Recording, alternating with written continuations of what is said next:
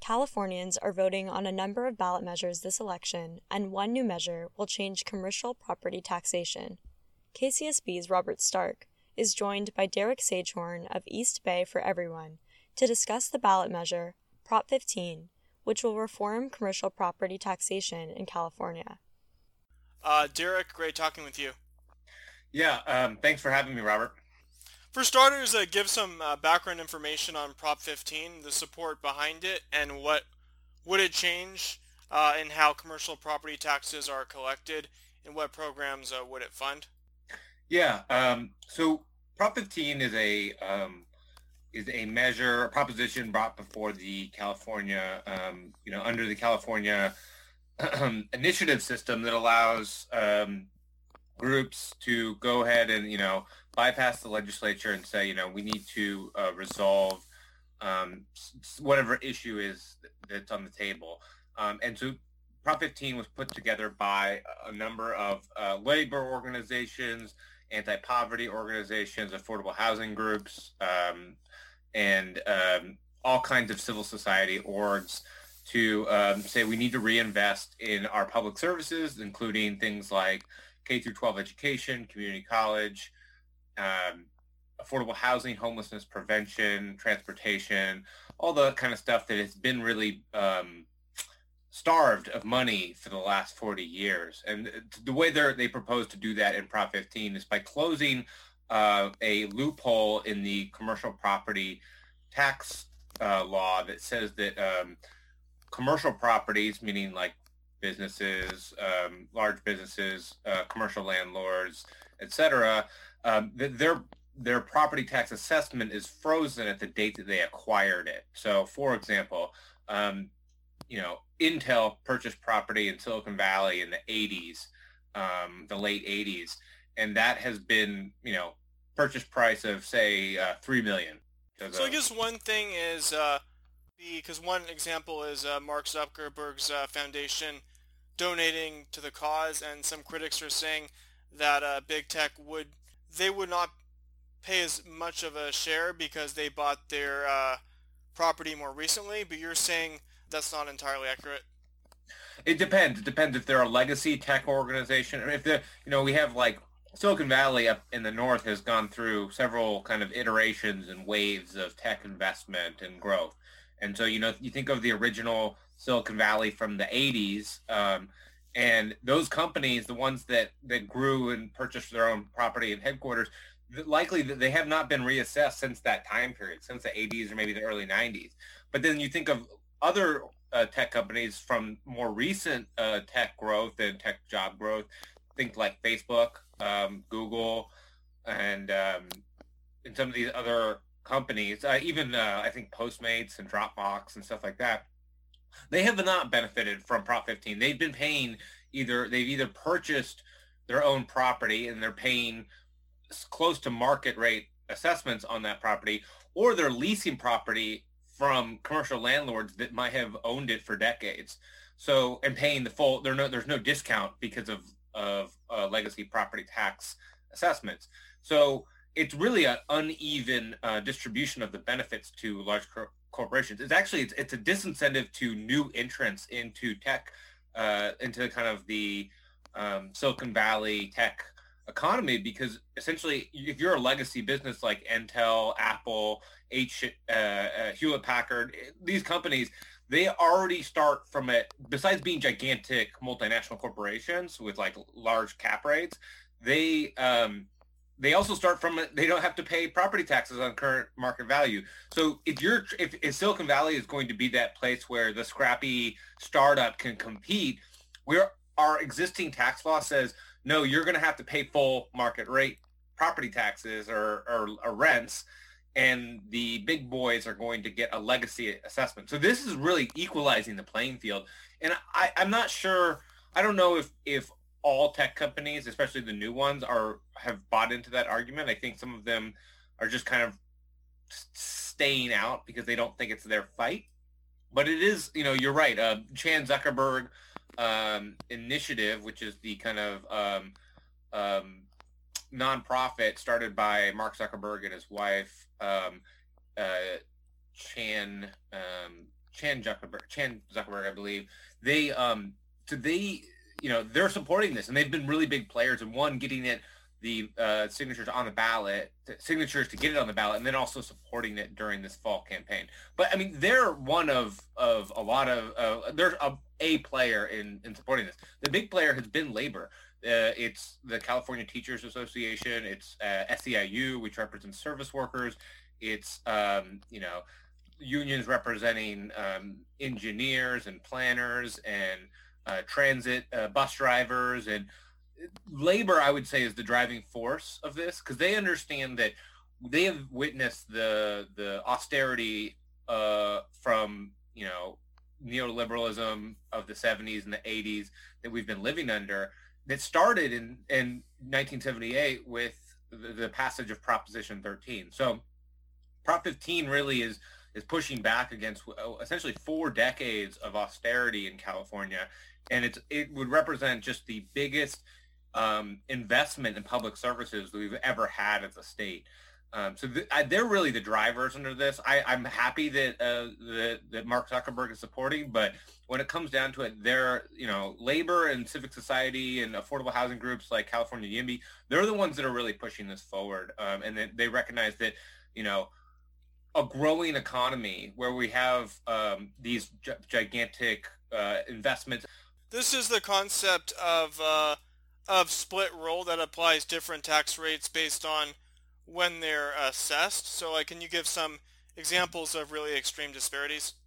Yeah, I mean, I saw one on Twitter yesterday that showed um, in San Francisco there's the Trans uh, Transamerica building, which is the big kind of pyramid building in the financial district, which was constructed in the, I believe it was finished in the 73. Um, that building, um, you know, big office building, it would be, if Prop 15 passed, it would be reassessed. But under its existing um, property assessment, um, it pays pennies on the dollar compared to the Salesforce Tower, which is, you know, represents a massive new investment in jobs um, for a more kind of Tech 2.0 um, company, and that that that Salesforce Tower, despite having a similar in terms of of office square footage in a very high rent area, um, they're paying 20 to 30 times as much in property taxes as the Transamerica building. Would the measure have any impacts uh, on urban development, including uh, utili- like underutilized property? Would it increase construction within urban areas, and then what impact could it have on sprawl?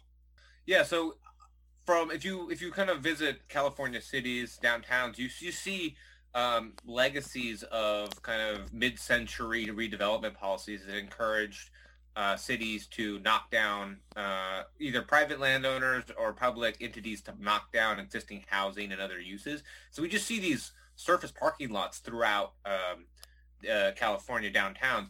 And this would actually help develop a lot of those because currently those commercial property, uh, those uh, surface parking lots are coded as commercial property under the California state uh, tax assessment rules.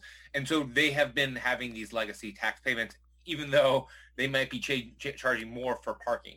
Um, so passage of Prop 15 would help um, incentivize uh, these landowners of, of, you know, vacant lots or single story underutilized lots that don't have, um, you know, again, this, this measure doesn't, Prop 15 doesn't apply to residential property uh, at all, including rental property. Uh, but it would incentivize the, the, the redevelopment of these surface parking lots, these like one-story, um, commercial underutilized commercial lots, maybe strip malls that have seen uh, better days that have like uh, high vacancy rates.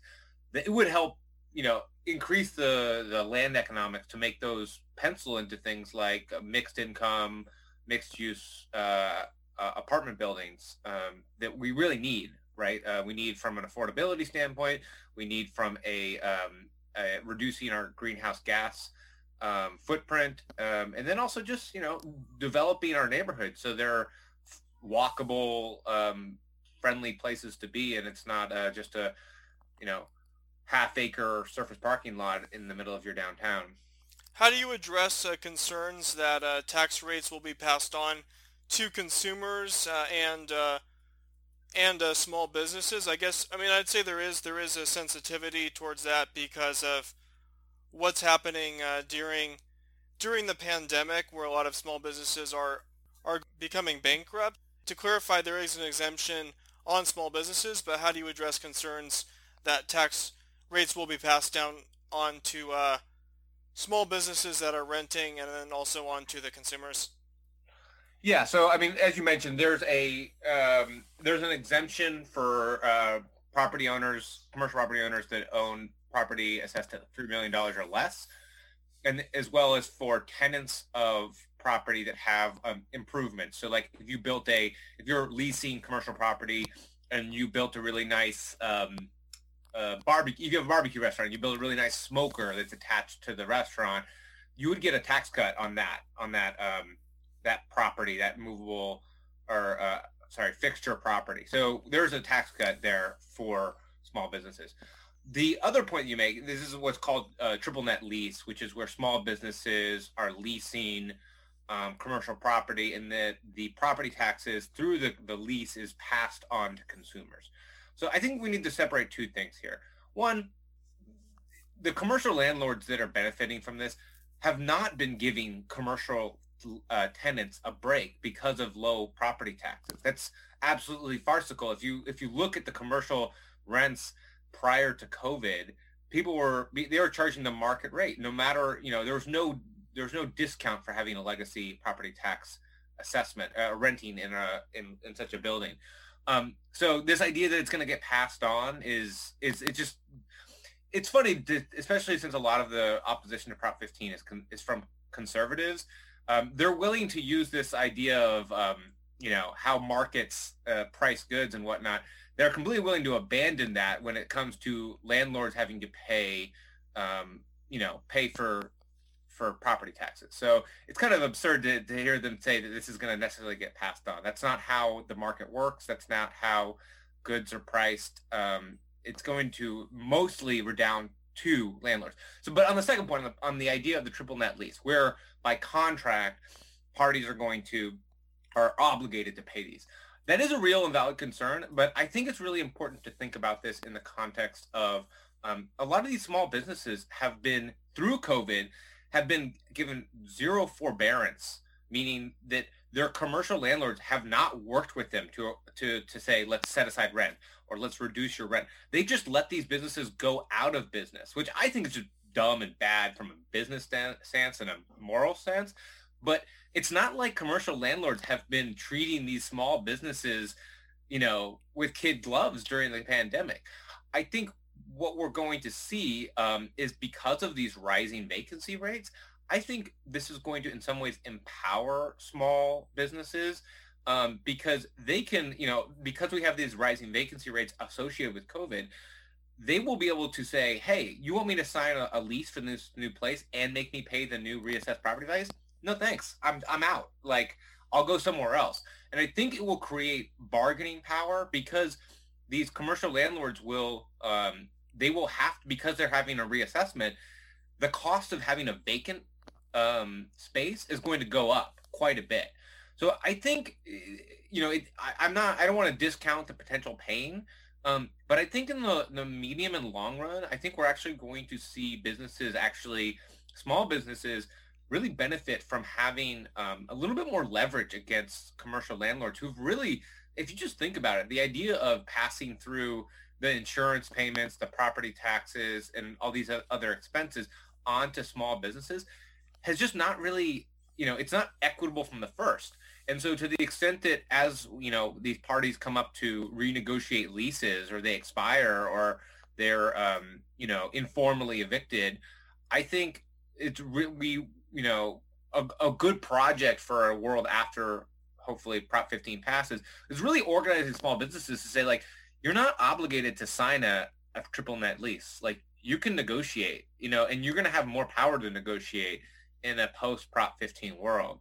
So I think that is really um, that is where it needs to go. I, I again, I don't want to discount the potential pain there, but they there's really a, a an opportunity for I guess solidarity among uh, small businesses that rent commercial property.